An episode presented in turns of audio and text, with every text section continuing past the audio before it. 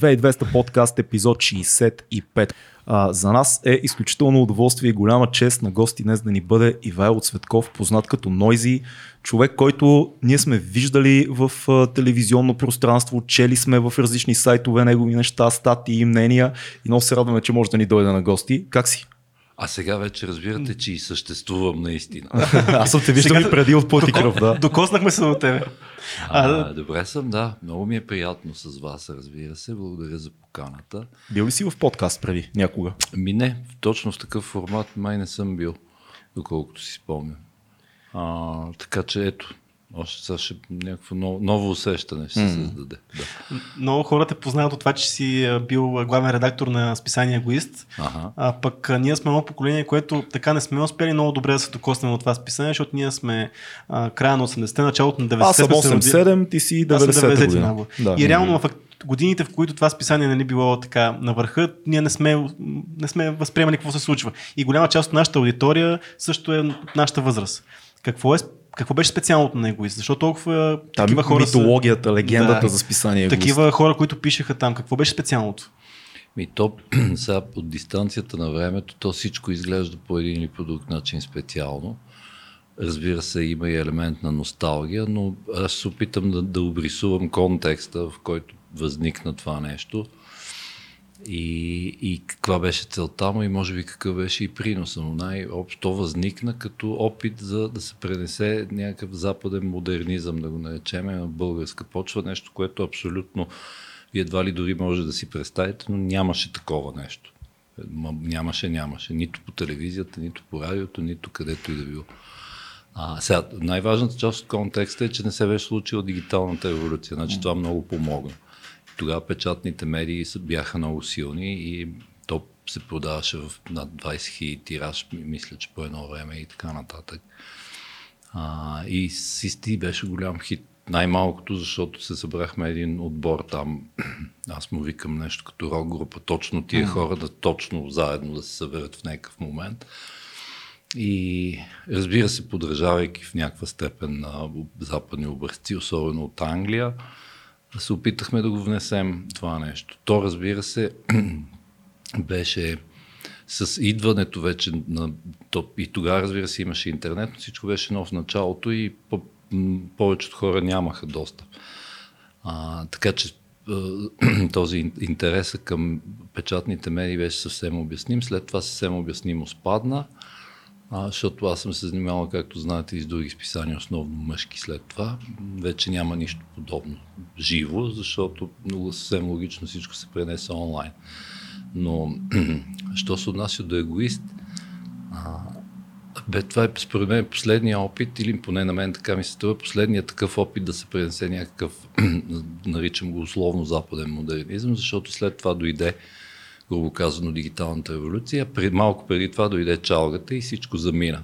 Тоест, от там нататък почти не съм виждал, не че няма, сега няма да бъде честно да кажа, че няма, но в такива мащаби не съм виждал такова пространство или, да знам, оазис на, на тая въпросна такава религиозна прозападност, която сме изповядвали. Бунта ли беше движещото нещо? Давахте ли си сметка, че правите някакъв тип революция или идваше естествено всичко? То е малко силно казано революция, защото печатната медия никога не би могла да бъде толкова силна, колкото да кажем една телевизия, mm. особено национална. А, така че за революция силно да се говори, но имаше някаква революция в главите, поне на това поколение, което беше между, да кажем, тогава да е било между малко преди вас поколение. И не, те, може би две даже поколения, не мога да прецена. Но факта, че и до днес, в, след като има някакъв интерес и хора нещо си продават колекциите от егоист в, в eBay и не знам си какво, значи а, хем спомена някакси се е запазил, хем то няма как да бъде, няма как да бъде разказано това нещо, след като а, така както е било живяно. Аз се опитвам тук, сега както виждате, полагам Да. някакви а, усилия да го обясня и като контекст и като всичко, но трябва да всъщност, разбира се, да изтъкна, да изброя хората, за които го направихме и без които то нямаше да се случи. А, Сашо Жеков, разбира се, Мартин Захариев, Емил Захариев, Емилян Събев, Калин Руйчев, фотографа, по-късно, разбира се, автори като Мартин Карвовски, на Григорова, Богдан Русев и те, те не са, ще пропусна, разбира се, някой. Но аз бях нещо, като опитвах се да съм бендли да дълго време. Много сериозни характери. Как, как си успял да. да навигираш? Еми, те с, по, с всеки по, как да кажа, по своему някакъв начин. Па ние и до сега, например, с Кървовски имаме спорове. Тоест, то, за мен то няма спор, той си мисли, че има спор. А, а, например, че повечето от статиите му всъщност са наше общо дело. Т.е. редактор, неговия редактор, в случай аз, а, нещо като Паскал Ковичи и Стайнбек, примерно. Mm. Като той е в ролята на Стайнбек, така че не трябва да се обижда. А, текстът е някакво общо дело. Аз дописвам, оправям, не знам какво и така нататък. Той поначало си е негов, разбира се, но това се опитвах да кажа, му казвам през цялото време. Той, разбира се, а, това не си го признаваше и накрая даже сякаш напук издаде един сборник с нередактираните си версии, които според мен са по-слаби. Но както и да е, това е просто някакъв да кажем, че харесваш ли, момент. Харесваш ли това, което прави Карабовски в момента? Ми той, той прави едно и също, приблизително. Той се опитва се да бъде честен със себе си и с публиката си, mm. така както той го разбира. Да. И разбира се, и тази нишка, дето как да кажа, обича да тършува и социалните низини. Това го имаше още тогава. социалните низини е супер, да. да, защото м- той така смята, че трябва. Аз не казвам, че не трябва. Разбира се, че трябва да има и такъв тип а, журналистика, така че той би могъл да бъде единствено да бъде поздравен за това, което прави. Понякога, разбира се, според мен се олива, така да се каже.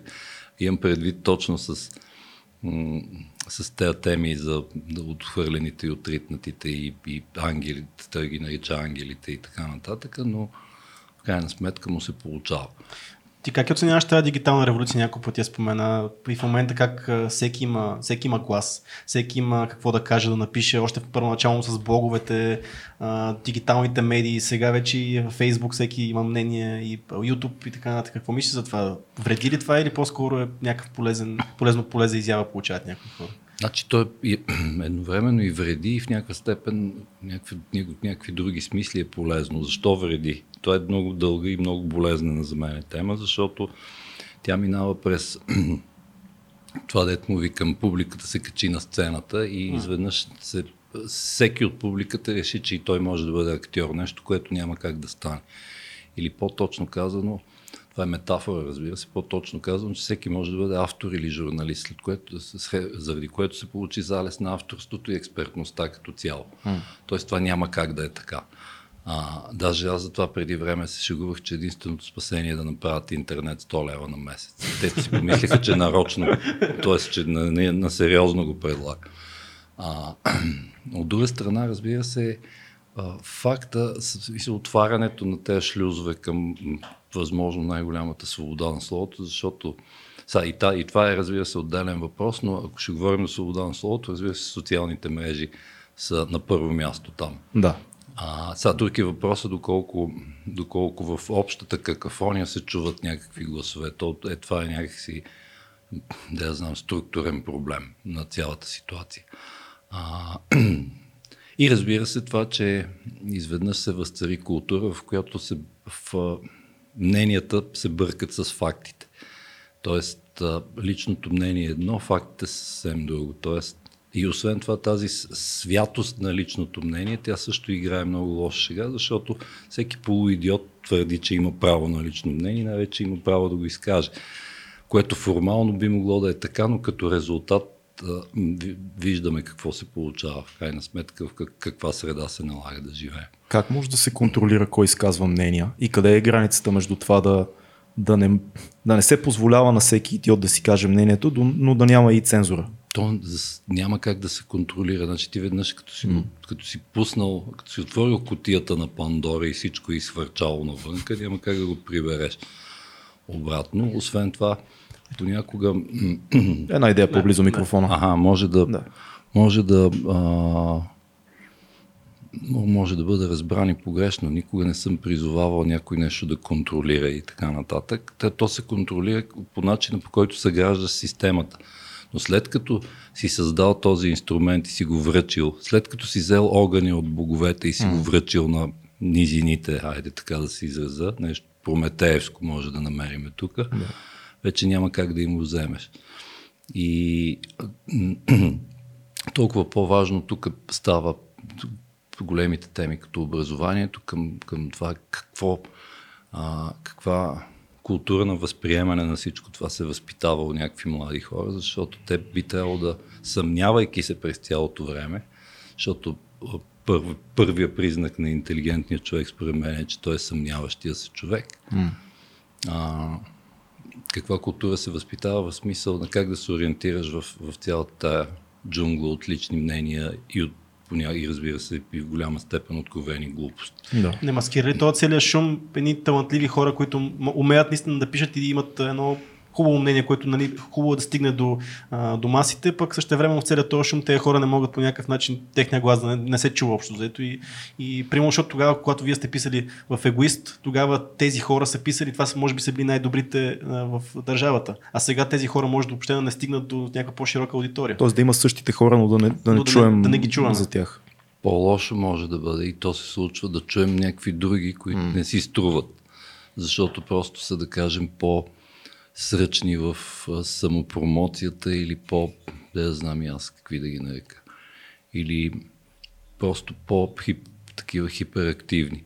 Имаме такива случаи в, сега не мога да се сета, разбира се, конкретно, но в Фейсбук има такива случаи и особено сред така наречените инфлуенсъри. А, сега за тогава не знам, били сме в топ няколко си там, вероятно, за, за времето си като автори а, и аз за това го споменах че когато се потопени в цялото това море от той, някой би го нарекал съдържание, аз го наричам в цялото това море от спам, който се случва. Защото 98% сигурно от това, което се случва в Фейсбук е абсолютен спам и това няма никакъв, ни, ни, абсолютно никакъв, никакво съмнение за мен. А, така че да, има такава опасност и толкова повече, сега от, от части зависи, разбира се, от някакви автори, които искат да, макар и при залеза на авторството, да изпъкнат, т.е. Да, да ги чуе някой и така нататък. Т.е. зависи как си организираш ти нещата. От друга страна, разбира се, публиката би трябвало да ги търси, или поне тази част от публиката, която, която би, му, би, би искала да мине пред себе си или пред mm. други замисляща част. Ти имаш една много интересна идея, която съм чувал от теб за идеята за индустрията на щастието mm. в обществото, в което живеем в момента, тук последните 20-30 години, да. може би. Разкажи ни малко повече за това. Какво имаш предвид под индустрия на щастието? Значи това е някакъв мой култологичен опит да си обясна какво съществува, т.е. в какво съществуваме или съществувахме, защото сега предстои да видим дали, а, дали няма да приключи индустрията на щастието от само себе си. Индустрията на щастието е а, им, потребителския императив, че живота ти дължи, а, че живота ти дължи добър живот. Или аз затова го наричам щастие, което е малко по, по-общи и по, по-абстрактния, разбира се, термин. Mm. А, изведнъж всички или голяма степен от хората и особено хора, които са били, които са били в споменатите социални низини, изведнъж, например, до, а, а, получиха достъп до неща като смартфони, mm. до екскурзии, до не знам си какво. Това е заради общото нарастване на навсякъде на брутен национален продукт и всичко останало и въобще подобряването Което е за целия свят, реално. Да, да, да, аз не говоря въобще само да. за България, да. въпреки че тук се наблюдава в някаква степен, но а, и горе-долу е това. И за мен това е и философски, и житейски, и всякак това е изключително погрешно нещо, защото а живота не ти дължи нищо подобно. По-скоро ти трябва да го извоюваш на, на полето на свободната инициатива и така нататък. Mm. И Б, какво да е Б, примерно от нещо от сорта на, на това, че това те прави а, нещо като половин човек. Т.е. ти би трябвало да знаеш, че не само живота не ти го дължи това, но, но че сам, самия а, м- светоустройствен конструкт на това как би трябвало да се конструира един живот, е, а, означава, че има и едното и другото. Тоест има го и усилието, има, го, има и наградата. Не може само наградата. Очевидно е важно за теб, но защо езика и словото са толкова важни? Ами защото аз съм, аз съм такъв, как да кажа, трагичен продукт на, на високото хуманитарно образование. Тоест, така наречения логос, той, или пак най-общо казано език или слово и, и въобще средства, средства за общуване а, между, между хората, а, защото това са хуманитарни науки, означава науки за човека и човешкото, обратно, както всички знаят на природните науки и така нататък. Но какво искам да кажа, че това, това ти е сечивото, това ти е инструмента и някак си ти, особено пък ако се, като част от хуманитарното се интересуваш от литература, история, от, всякакви под, поддисциплини, есеистика, ако щеш и така нататък,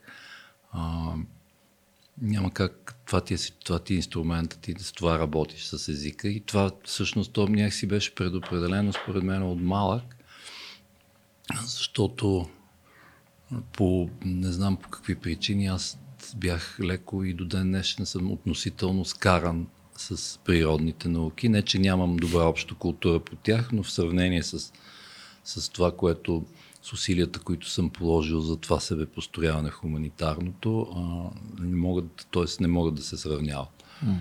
А как, как, колко голямо значение играе езика в живота на хора, които не се занимават с това? Как можеш да обясниш на някой, който, примерно, да знам, имам денонощен магазин, че езика е важен за това да дефинираш нещата около тебе, че думичките са важни само, сами по себе си. Не, не просто като се занимаваш професионално с това, там пишеш човек, някой си, който той е чул, че, че пише неща в сайтове и така нататък. Защо е важно в е, съвсем обикновения живот човек да обръща внимание на това какво казва, дали чете, да работи с думите?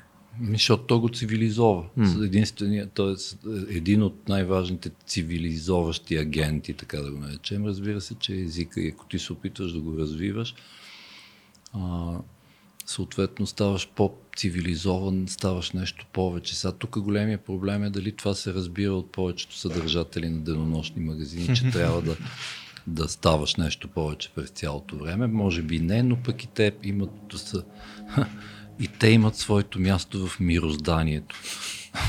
така да кажем. Айде. А, а иначе езика не е единственото нещо, разбира се. Има много други особено ако тръгнем в полето на науката, много други изключително важни неща, които движат а, човечеството напред а, и така на медицината, например, и да не изброяваме сега, те са хиляда неща. А, езика е само едно, един, да го наречем, един от инструментите и на мен ми се от цялото гедоре с инструменти ми се падна този. Има да. обратната, обратната логика, има такава, такава теория, че всъщност езика е нещо, което много ограничава човешкия мозък от към мислене. По проста причина, че има един определен брой думи във всеки един език, а концепциите в света като цяло могат да бъдат безкрайно много. А, и за това начина по който човешкият мозък е еволюирал, нали, твърдят, твърдят хора, че ограничава много кръгозорите на мозъка ни общо взето. И затова, примерно, хора, които са с аутизъм, а, мислят много по-абстрактно, така да наречем. Mm. Най-пример е Темпон Граден, която из, измисля mm-hmm. всичките а, клетки, хранилки за no. кравите, които в момента се използват по цял свят. Какво мислиш за тази теория? Ми не знам, може и да има нещо вярно, но ние всъщност за аутистите и савантите според мен не знаем как mm. мислят те, т.е. това не е изучено. Добре, и това е, това е вид, все едно по Хьойзинга, това е игра на природата си играе по mm-hmm. този начин, според мен, в някаква степен, да, или експериментира, за да види какво да види. Не знам, то не се знае какъв е резултата, но да кажем, че така шеговито можем да се изразим. А, Иначе, понеже стана въпрос за езика, аз, аз за език, ще, ще дам пример. Аз ползвам 5 живи и 2 мъртви езика, което пък, като може да не е, че съм непременно част от тази теория, но със сигурност се разширява. Mm-hmm разширява хоризонтите и разбира се разширява и удоволствието, защото едно е да прочетеш нещо в оригинал, съвсем друго е в превод, uh-huh. колкото и да е добър. Той, така че аз мога да си позволявам такива луксове. Единственият проблем е, че времето не стига да всички мои, за, как да кажа, полета на интереси да ги побутвам едновременно. Mm. И това е тук тънкия момент на организацията на, на собственото си време. Ти си, а, не знам дали си изживяваш така, но според мен си някакъв тип публична личност. Доста често си в ефир, коментираш и политически въпроси, и социални, и културни, и спортни много често. А, мислиш ли, че е важно да бъдеш разбран от зрителя, защото как да го нарека, твоя начин на изразяване на високо ниво. Използваш препратки към философии, исторически а, термини, които не всеки би разбрал. Важно ли е за тебе да бъдеш разбран изобщо или не се интересуваш от това? Ми, по де да знам. То не, не може съвсем да не се интересуваш, но аз имам така съм решил да кажем, може да е прищявка, може да е концепция, може стил. да е стил, mm. да. Но аз мятам, че публиката, с която си общуваме по някакъв начин, било то чрез писано слово или чрез в ефира или както и да е, тя трябва да положи усилието да се качи на моя етаж, не аз да сляза на нейния, mm. защото не може, значи не може да има, не може нормата е да е масово разбираем. То, тя е, за съжаление, да. но аз се бунтувам срещу това и казвам, че не може да е това. Има най-различни неща, най-различни светове, най-различни етажи в тия светове, както се изразих преди малко. Има неща, които не са за всеки, грубо казано. Или да, да цитирам един мой, между другото, това, всъщност това е беше дизайнер на Егоист, който стана един от най-важните рекламисти в България, Емо Захариев, който каза, че за всеки има само едно нещо и то е туалетната хартия. Значи не може, не, няма как всичко да, да е под този, под този знаменател. Mm. А, така че нещо такова е. Нещо такова. Освен това, а, аз, не, аз не, по принцип не подценявам като цяло публиката. Аз смятам, че, че противно, но всеобщо царящото мнение, че тук са някакви 80% сме простаци и така нататък в България. Това абсолютно според мен не е вярно, защото има най-различни хора, най-различни поколения, най-различни степени на образование. Има възрастни поколения с добро образование от соца, например, и така нататък, което би до ден днешен си работи и те биха изпитали някакво културологично удоволствие от това, да кажем, да слушат хора като мен.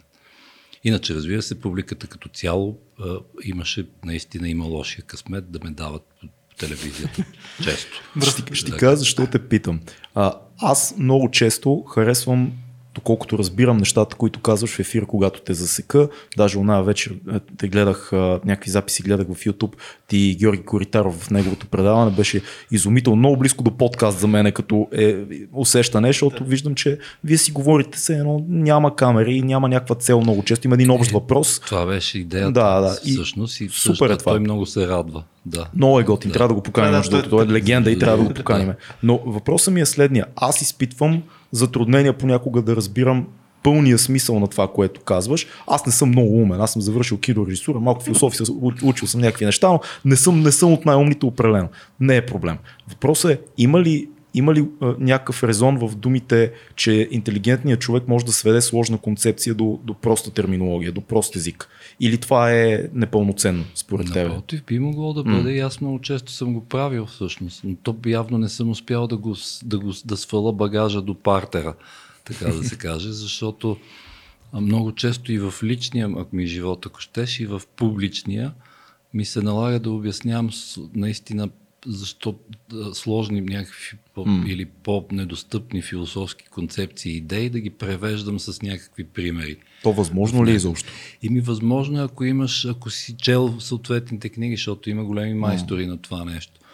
А, и, и всъщност за то, това не мога да се каже, че е задача. Освен това, да не се разберем грешно, аз не твърда, че всичко трябва да е сложно и недостъпно и на най-горния етаж. Не е вярно това. Затова казах, че има най-различни подходи най-различни групи от хора и, и разбира се, аз, аз, аз в никакъв случай не съм невинен в тази ситуация. Напротив, т.е.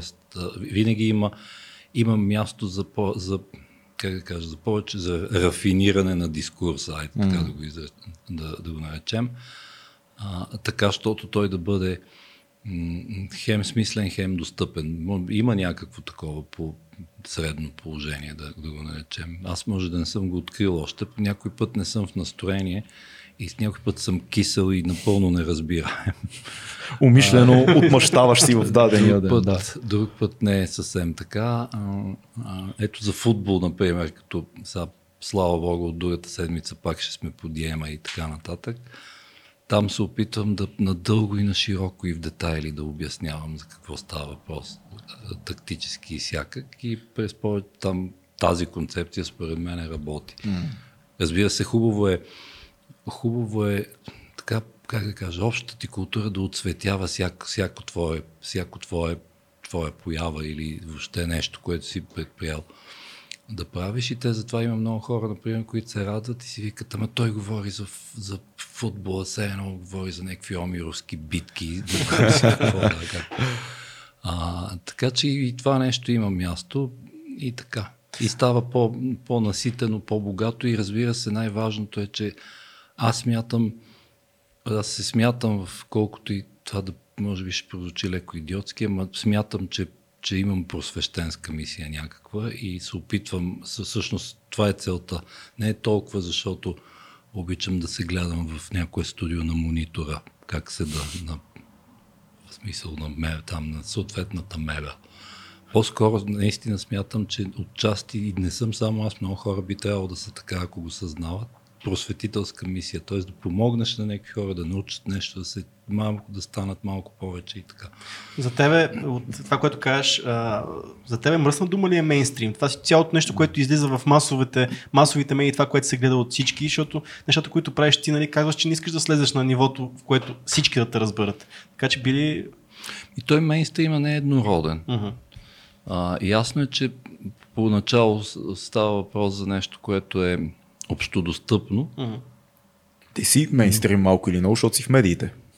Присъстваш в медиите и да, си може мейнстрим. и така, може Да. и така да се каже, особено ако почна да присъствам и да, ако почнете да ме гледате по нещо като BTV, примерно, всяка вечер, образно да, да, да, не, да не дава Господ.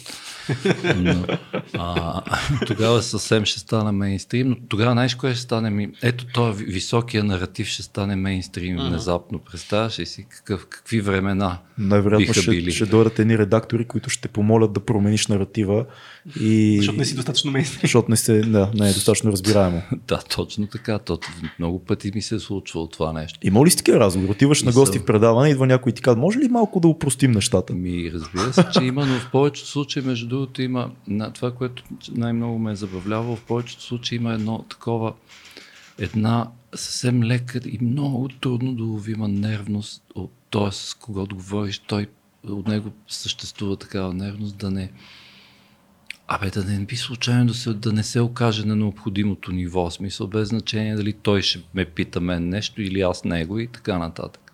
Но това е в сферата на забавното по-скоро, това не е нещо важно, със сигурност. Това е хубаво, че не се притеснявам от това. не се Вие виждам, че няма, не сте, няма Ние, ние сме си да, на да. партера и знаеме, че сме там и няма никакъв проблем. Ние... А, това, което, значи, това е хубавото, трябва да, да вдигаме нивото на мейнстрима. Това, това е много хубаво. Ма дали Това ще е успеем? супер. Това е много добре казано даже, да. Да дигаме нивото на мейнстрим. Е, това е. Представяш си е, Нойзи да е те цитира някъде. Колко ще се качи нивото на подкаста ни. Да. А, добре, а ние много често правим с, с Цецо подкасти, в които сме двамата, освен гости, mm-hmm. и си говориме по теми. Имаме едни, мисля, че са около час и половина или два, в които си говорихме за смъртта. А ще А, са така. такива тежки за см- смъртта, депресията, за лъжата имаме, доста Да ги все весели неща. Все весели неща. А, това е тема, която също съм зас- засичал, че, че е интересна за тебе. Мислите за смъртта в ежедневието. Ма разбира се, аз в мене живее един год. Не, год, в смисъл в мене живее един год с Д и един с TH със сигурност, да. Така че естествено, че да, как няма да раз, разсъждаваме за смъртта. Защо, Заповядайте. защо е важно? Защо е важно, особено сега в това време, в което постоянно се разсейваме телефона, компютъра, телевизора, всичко винаги да е шумно, нали, винаги нещо ново. Защо е важно да, да си напомняме, че има някаква финална точка и тя е неизбежна? То виж са, то форс-мажора ни го напомни това нещо. Тук може много дълго да се разсъждава, mm-hmm. но под- потребителски императив, за който аз говорех, направи така, че смъртта стана някакво далечно е, събитие, което се привижда така в, в, на някакво средно разстояние или нещо подобно. Тоест като общество. Не говоря, пак подчертавам, не говоря само за нас тук. Mm. Даже ние следваме чужди тенденции, обикновено в каквото и да било.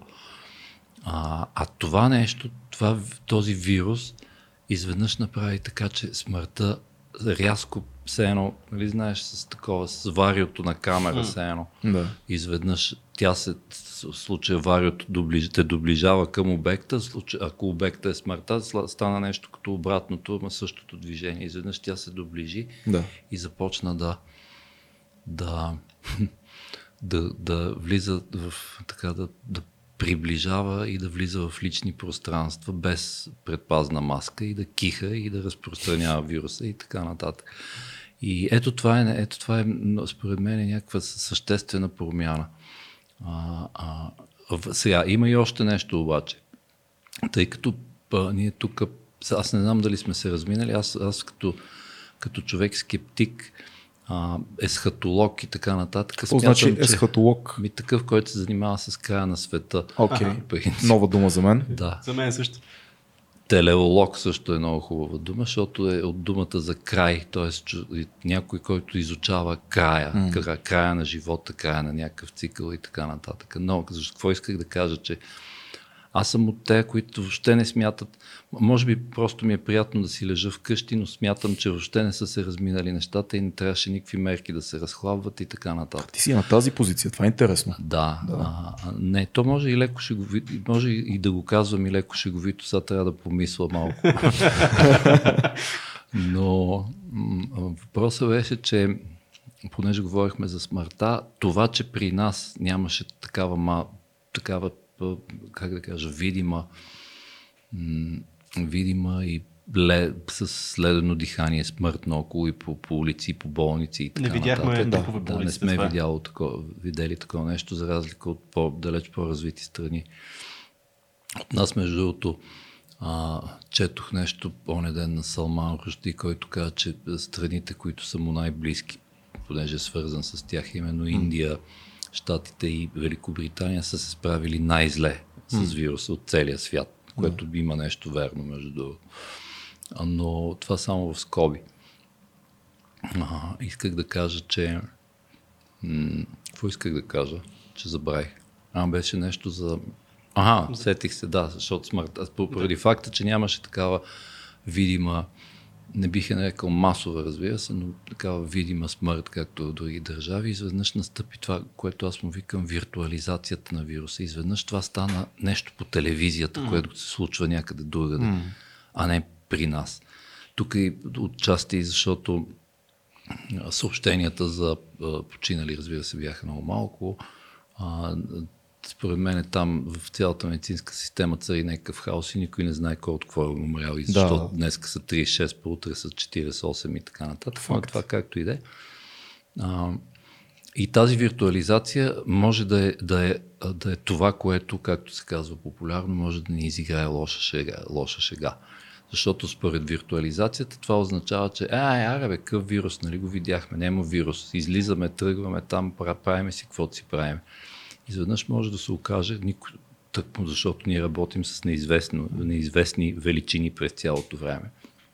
Може да се окаже, че това е било голяма грешка и нас да не, не дай Боже, разбира се, да ни сполети нещо а, по-страшно в, с закъснение. Тък му, пак ще кажа, поради, поради виртуализацията, това значи, че това е оттегленото възприемане.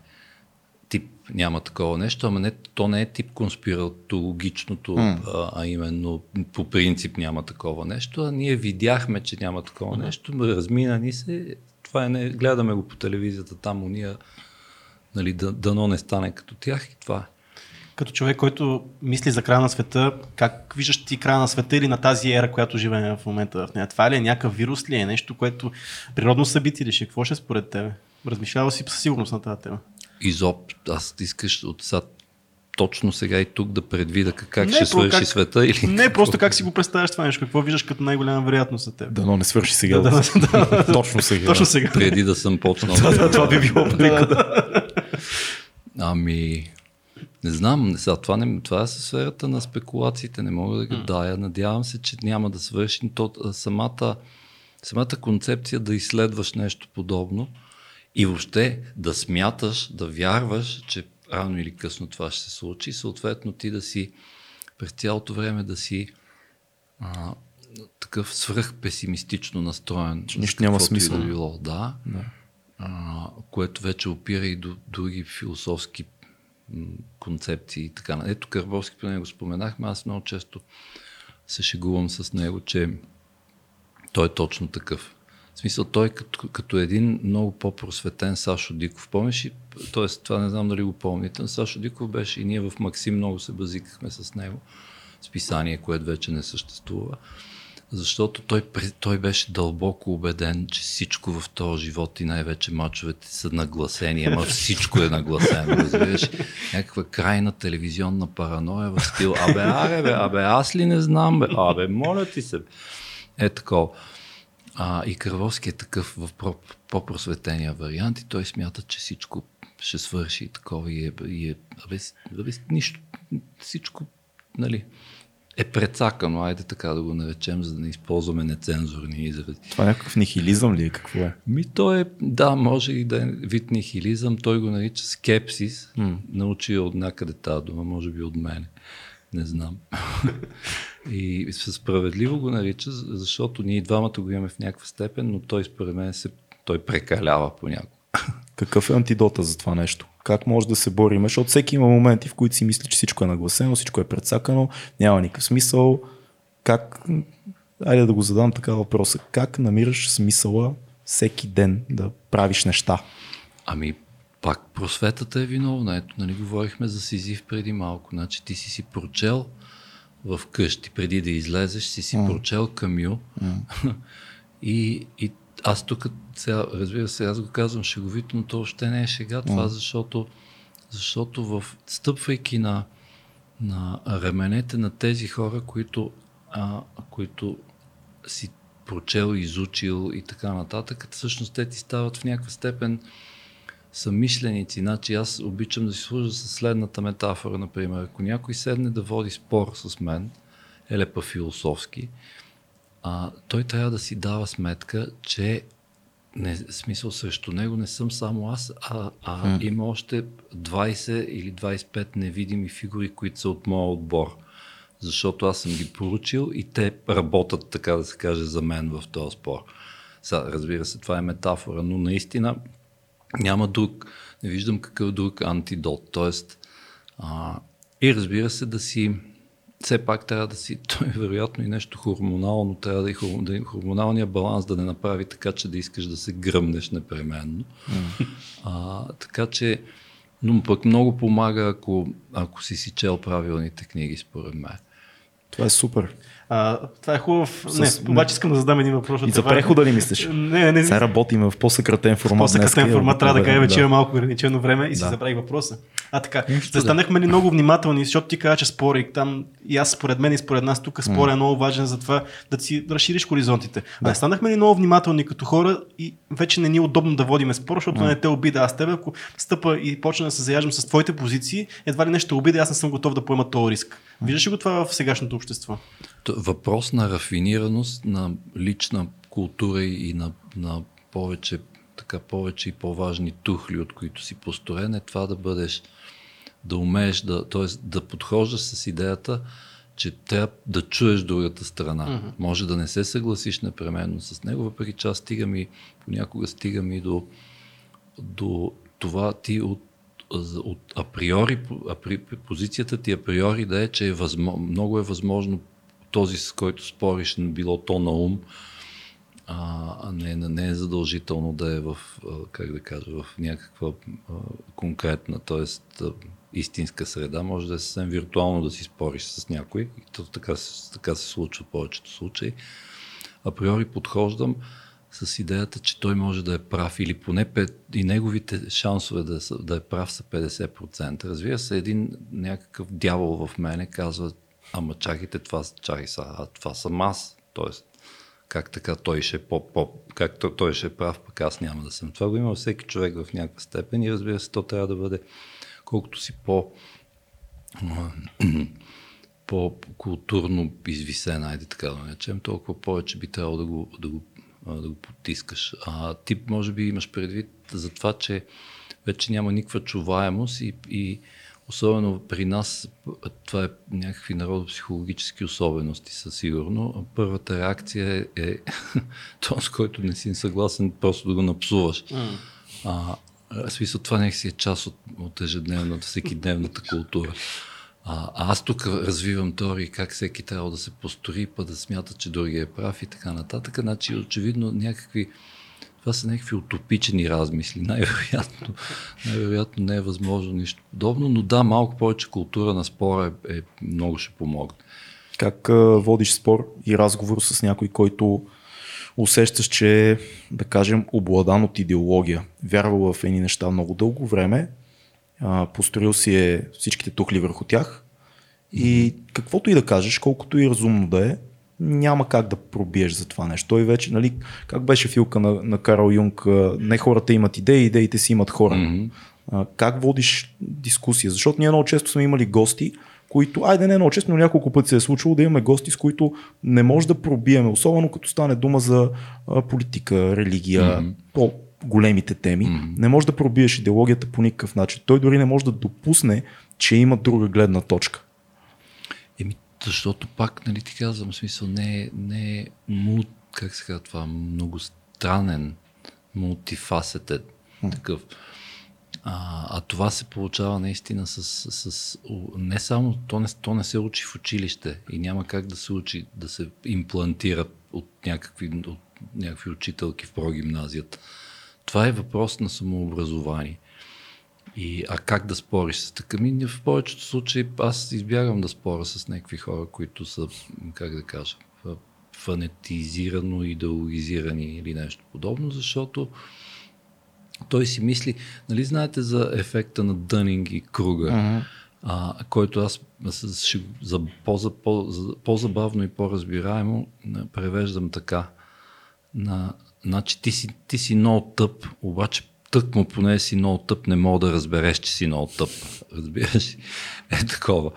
Така че повечето хора са жертва на, на, на въпросния ефект. Тоест, други, други, другата му страна на, на, на ефекта е, че а, когато ти смяташ, че си прав и че света е, е, е устроен точно по този начин, всеки път, когато ти се срещаш, срещнеш с а, някой като мен, който ще се опитва да ти обясни, че всичко е по-сложно и да ти донесе от 9 кладенеца вода, за да се аргументира и такова, ти изпадаш когнитивен дисонанс. Тоест, това, което не разбираш, ти през цялото време човек живее в когнитивен консонанс, т.е. съгласие с себе uh-huh. си и това, което е прието и, и това, което е натрупал като разбиране. Когнитивен дисонанс настъпва, когато изведнъж някой ти каже, абе ти знаеш ли, че примерно а, а, Георги Димитров е главорез и mm. чудовище и не знам си какво, mm. а не герой от Лайпциг, примерно. И сега има хора, повечето хора, особено там. Това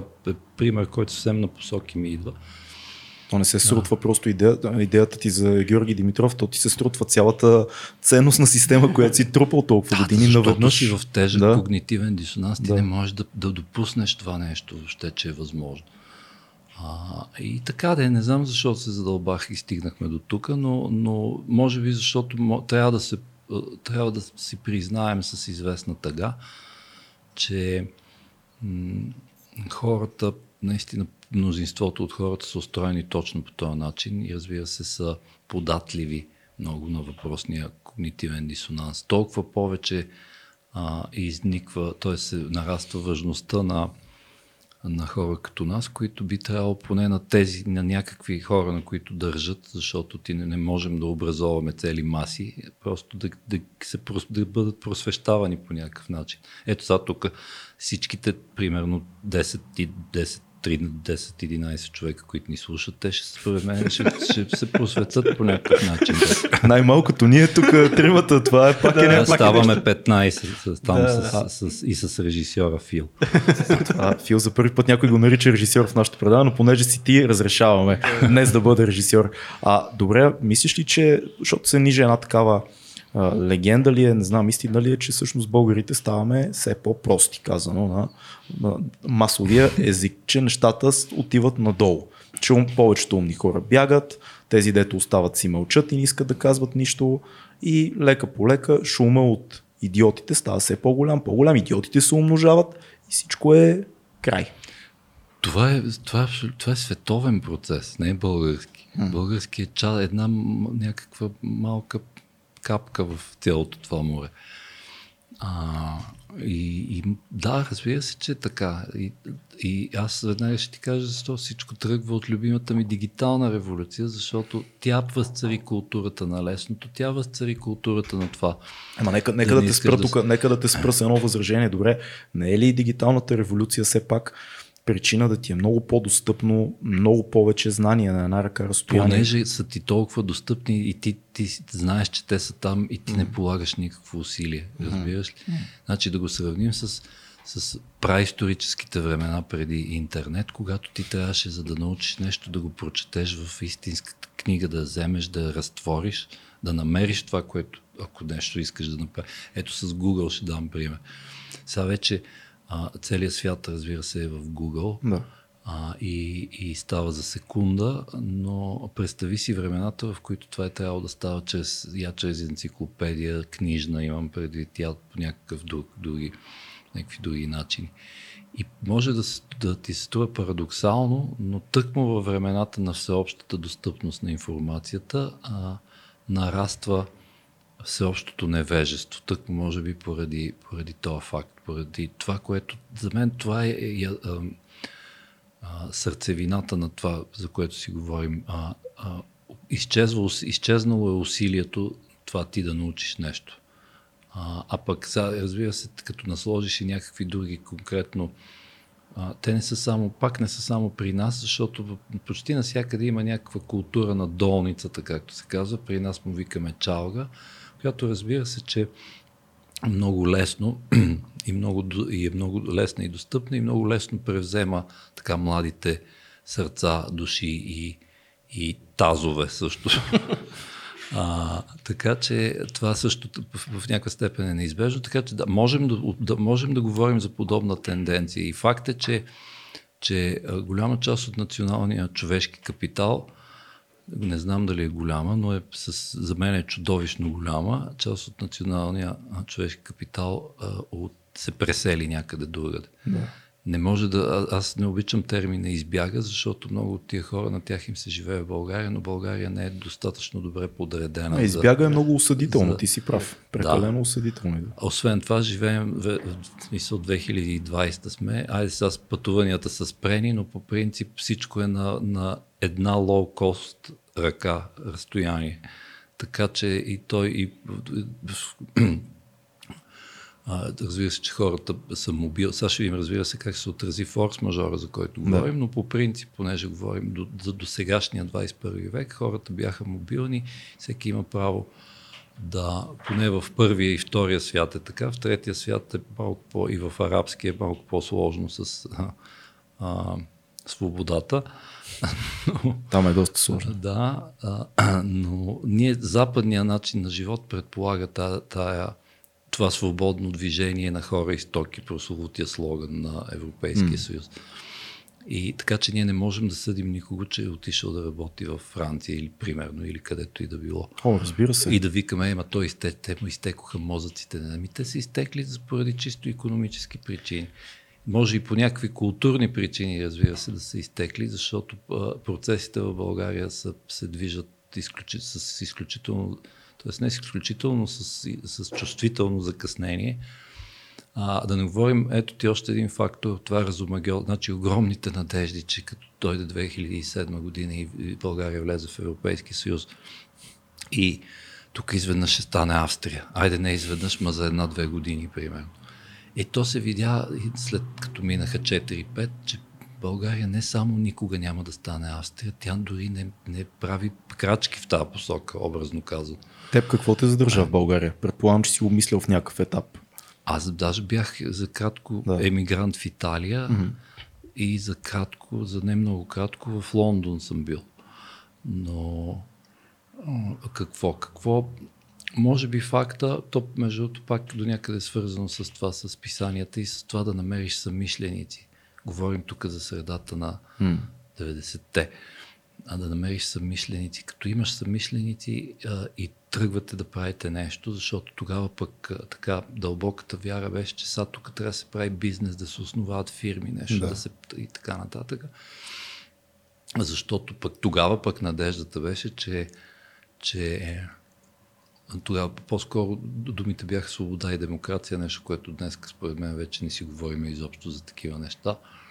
А, и, че, и затова споменах и свободната инициатива. Може би е нещо такова. Не е такова, не е, не е някакво патриотично чувство или... А или... това, че сте започнали нещо заедно и сте хора, които имате едни същи референции, преминали сте един процес заедно, по-скоро нещо такова?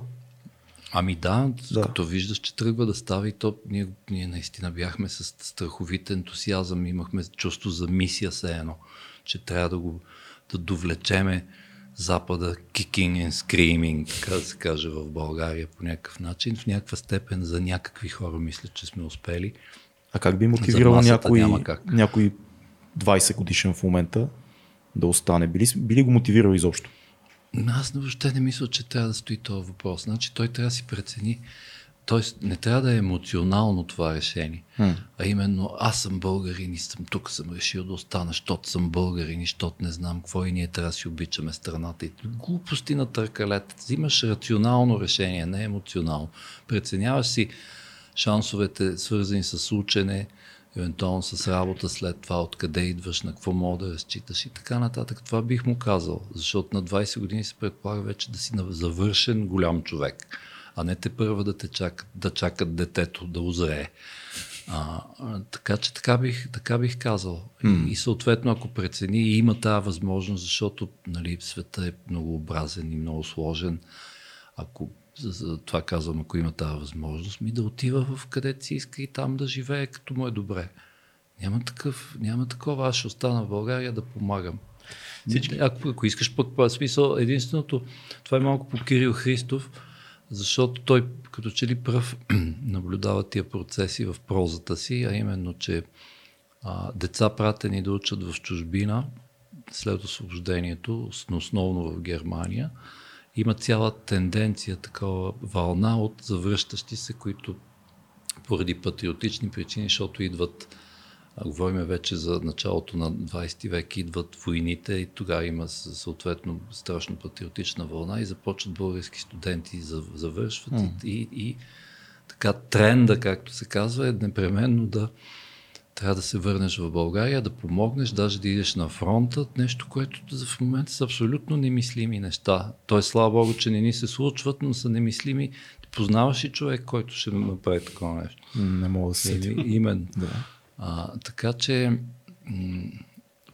да се възползваме от контекста, да се възползваме, дано този форс-мажор, за който говоря, да не промени така да се каже, правилата на играта изцяло, защото и това може да се случи. Да, не. А, да използваме факта и да се радваме на факта, ако сме малко по-просветени, да се радваме на факта, че живеем, все още живеем, въпреки сега извънредното положение, все още живеем в най-щастливото време, на най-щастливото място в цялата история на човечеството, именно последните 80 години в Европа, където с изключение на югославските войни няма война. Което е изумително война, е, да. да. Никой не се замисля за това. Точно факт, така. Да. Ти трябва да си даваш сметки всеки ден да, така да се каже, да палиш свеж за това, че живееш така, ако си, обаче ако си достатъчно образован да знаеш колко са страдали предишни поколения. Сега всички за финал. Всички 13 човека, които сега ни гледат, ще се разсрат супер много, че го спираме този подкаст тук, но... Напишете коментар, ако не, искате Нойзи да се завърне в 2200 подкаст. Отдолу коментари ще очакваме. Да, да, да. Финал. да. Но няма как да накажем нашите зрители без да препоръчаш поне една книга. И, имаме нас. рубрика, да. Имаме рубрика, но сега ще съкратим малко и ще кажем една книга ни препоръча и важно за тебе. Нещо, което наскоро си чел на нас и на нашите зрители да препоръчаш, което трябва да се прочете. И един филм също ще трябва да ни препоръчаш. да. Тя е да помисля. Ами аз, аз понеже обикновено чета по 7-8 книги, ги побутвам заедно, която mm. докъдето е стигнала. А, какво бих препоръчал? А, може би...